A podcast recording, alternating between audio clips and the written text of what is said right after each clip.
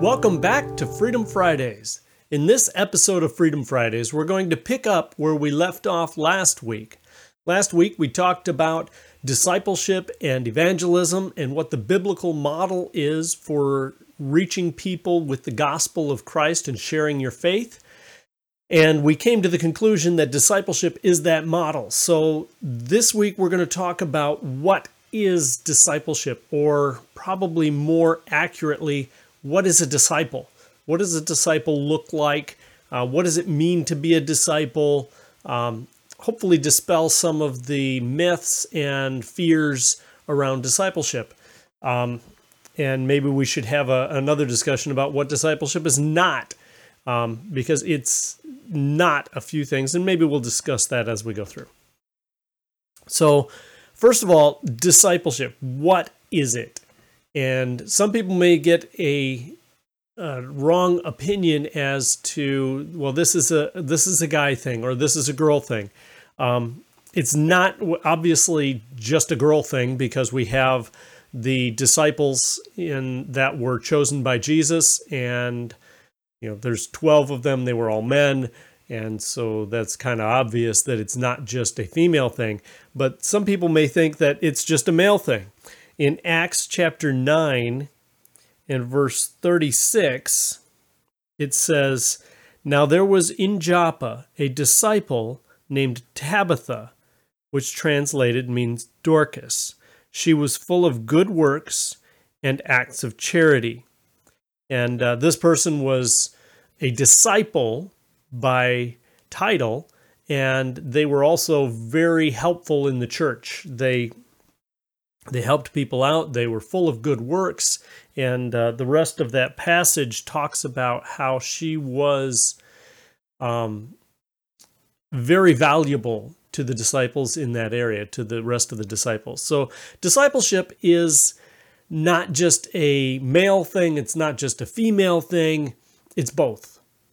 And although I would encourage ladies to be discipled by ladies and men to be discipled by men for various different reasons, not the least of which is you can avoid any romantic inclinations that come with growing in your faith. As you grow and as you get closer to Christ, the person who helped you get closer to Christ tends to be very important and very meaningful to you.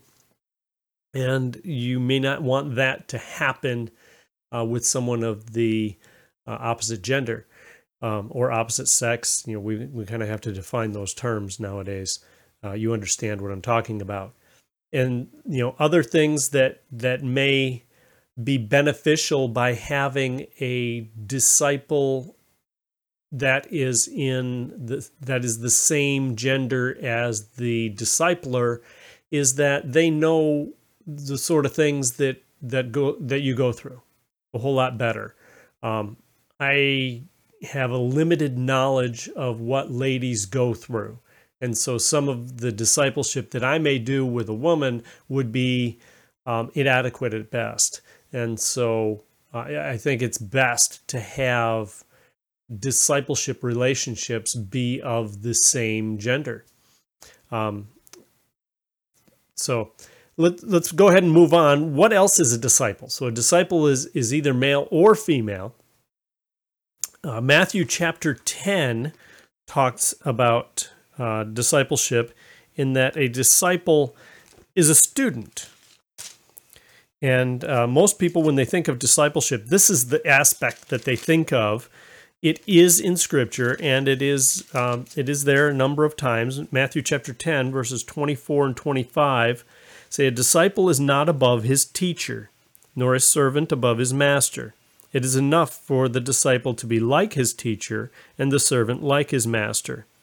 If they have called the master of the house Beelzebul, how much more will they malign those of his household?" Now, the focus of this passage is that the disciple is going to be treated very similarly as they are to the teacher. But the fact that he calls the person who is doing the discipleship a teacher tells us that the disciple is a student. because teachers have students. And if in discipleship, there needs to be information transfer. There needs to be life transfer, but there also needs to be information transfer. As you grow closer in your relationship with Christ, you're going to grow more understanding of who he is, what the Bible teaches. That's part of the discipleship process, is teaching people to be more like Christ, and teaching people to be more like Christ requires teaching people what the Bible says. And so there is an aspect in the relationship of a disciple that they are a student. Luke chapter 6 continues this thought. Luke chapter 6 and verse 40.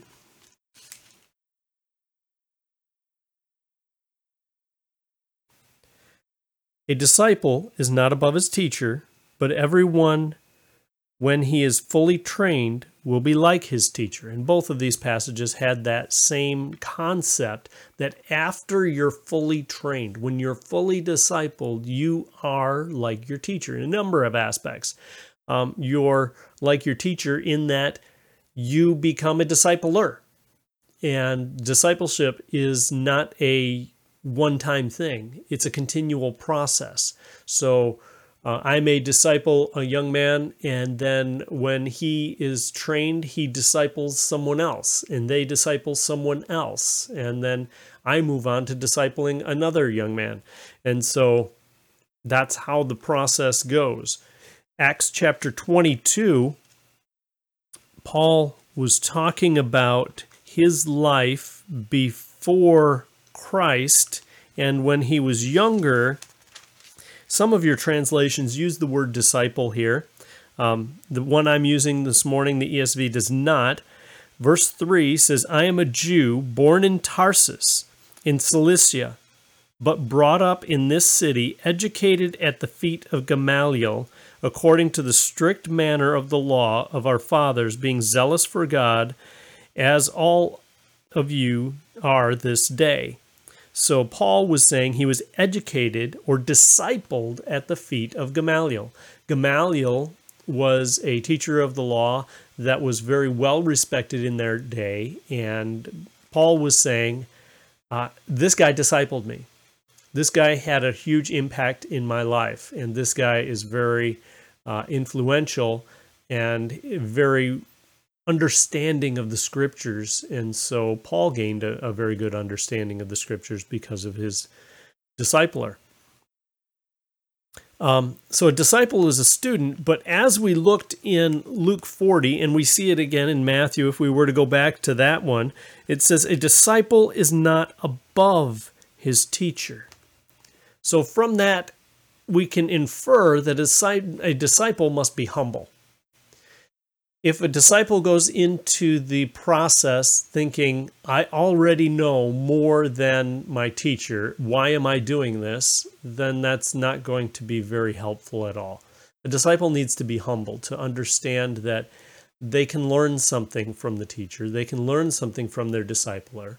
And that requires some humility. We all come into things at times thinking we know more than the other person. However, most times I would say that we learn something that we didn't know. Even though there may be some things that we know that they don't, there are generally other things that we don't know. And so a disciple must be humble. Luke chapter 14 gives another aspect of discipleship. In Luke chapter 14, we're going to look at verses 26 down through 33. If anyone comes to me and does not hate his own father and mother and wife and children and brothers and sisters, yes, even his own life, he cannot be my disciple. Whoever does not bear his own cross and come after me cannot be my disciple. So let's stop there, because there's a lot there. Let's unpack that a little bit. The concept here is that a disciple is devoted. He's devoted to Jesus Christ, and his first and foremost devotion is to Jesus Christ. It doesn't mean that he hates his father and mother. When he says, if anyone comes to me and does not hate his own father and mother and wife and children and brothers and sisters, yes, even his own life, he cannot be my disciple. The concept there and the word that he's using is not a hate as in I'm doing evil towards somebody or ill will towards somebody. Obviously, the scripture tells me that I need to love my wife as Christ loves the church. And so how here can I love my wife and yet hate my wife? What he's saying is there's a comparison. Your relationship with Jesus, your devotion to Jesus is so strong and so large, ideally, that every other relationship that you have pales in comparison so much that it looks like you hate them versus your love for him. That's his point. We need to be so focused on him and so fully devoted to him that every other relationship looks like hate in comparison. Then when he says in verse 27, whoever does not bear his own cross and come after me cannot be my disciple, doesn't mean that you have to go grab a literal cross, set it up, and have somebody crucify you and you die. He's saying you have to die to yourself, your will, your own desires, and follow after his. This is one of the most difficult parts of discipleship, is being devoted to the point that not to the person who's discipling you, but being devoted to Jesus Christ so hard, so strongly that you would die for him. You're giving up your will, your rights, your life for him. And this is a very difficult thing. And because of that, yes, we are going to be devoted to our discipler, but our primary devotion is to Jesus Christ. Verse 28 continues on, for which of you, desiring to build a tower, does not first sit down and count the cost, whether he has enough to complete it? Otherwise, when he has laid a foundation and is not able to finish, all who see it begin to mock him, saying, this man began to build and was not able to finish. Or what king, going out to encounter another king in war, will not sit down first and deliberate whether he is able with 10,000 to meet him who comes against him with 20,000?